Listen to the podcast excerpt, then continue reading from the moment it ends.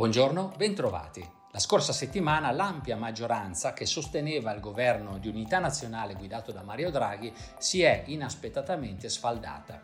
Ci si avvia dunque a elezioni anticipate in un clima di grande incertezza. Entro la fine dell'anno deve essere approvata la legge di bilancio e vanno raggiunti gli obiettivi previsti dal Piano Nazionale di Ripresa e Resilienza, che sbloccherebbero i fondi europei per il 2023. Ma non è detto che i tempi necessari alla formazione del nuovo governo siano compatibili con queste scadenze. Ciò ha determinato un allargamento di 18 punti base del nostro spread. Gli effetti negativi della crisi politica italiana sono stati mitigati dalla Banca Centrale Europea, che ha attivato il Transmission Protection Instrument. È un nuovo programma di acquisto di titoli obbligazionari volto a limitare la crescita del costo del denaro per i paesi più indebitati. Il suo utilizzo sarà a discrezione della BCE e la portata degli acquisti dipenderà dalla gravità dei rischi per la corretta trasmissione della politica monetaria. È difficile immaginare che la BCE utilizzi queste risorse per compensare gli effetti dell'instabilità politica italiana, ma gli investitori sono stati comunque rassicurati dal fatto che questo programma esiste e non avrà limiti di dimensione. La BCE ha anche alzato i tassi di interesse dello 0,50%, più del previsto, riportandoli a zero e ponendo così fine all'esperimento dei tassi di interesse negativi durato 8 anni. Gli indici PMI preliminari di luglio rilevano in area euro una contrazione dell'attività economica dovuta al rallentamento dei settori manifatturieri. Anche negli Stati Uniti segnalano una contrazione economica, ma in questo caso il rallentamento viene dai servizi. Prosegue intanto la stagione dei risultati del secondo trimestre e per il momento le aziende americane non stanno nel complesso fornendo indicazioni preoccupanti.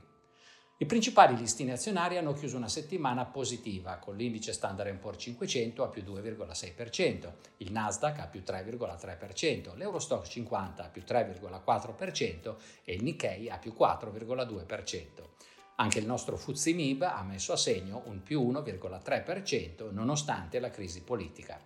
Molto bene anche i mercati obbligazionari, i rendimenti decennali si sono ridotti di 15 punti base negli Stati Uniti e di 11 punti base in Germania. In contrazione anche gli spread delle obbligazioni societarie. Il prezzo del petrolio Brent è salito del 2% e il dollaro si è deprezzato dell'1,2% contro euro. Questa settimana la riunione della Fed monopolizzerà l'attenzione degli investitori, ma negli Stati Uniti sarà anche importante monitorare gli ordini di beni durevoli di giugno e la fiducia dei consumatori di luglio. In area euro vedremo il dato preliminare di inflazione di luglio. Il buon comportamento dei mercati finanziari conferma l'ipotesi che l'attuale quadro negativo sia già in buona parte scontato. Ciò può sostenere un'ulteriore fase di rimbalzo, che però non deve illudere. Affinché i mercati possano intraprendere un duraturo percorso di crescita, occorreranno segnali di rientro dell'inflazione e di tenuta degli utili aziendali. In attesa di quel momento è ancora prematuro assumere maggiori rischi. Grazie per l'attenzione e alla prossima!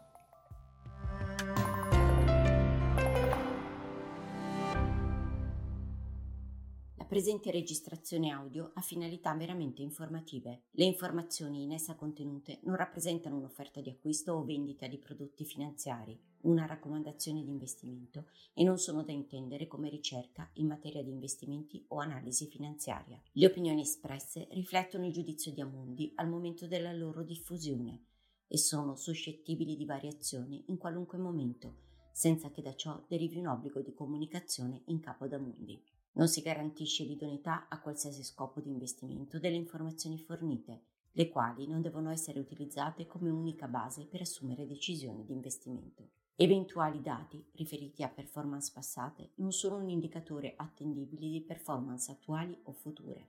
Investire comporta un sostanziale grado di rischio. L'investitore, prima di qualunque investimento, è tenuto a prendere attenta visione della documentazione relativa allo strumento finanziario oggetto dell'operazione, la cui sussistenza è disposta dalla normativa vigente. Le informazioni contenute nella presente registrazione audio non sono dirette alle US Person, così come definite nel US Regulation Act della Securities and Exchange Commission.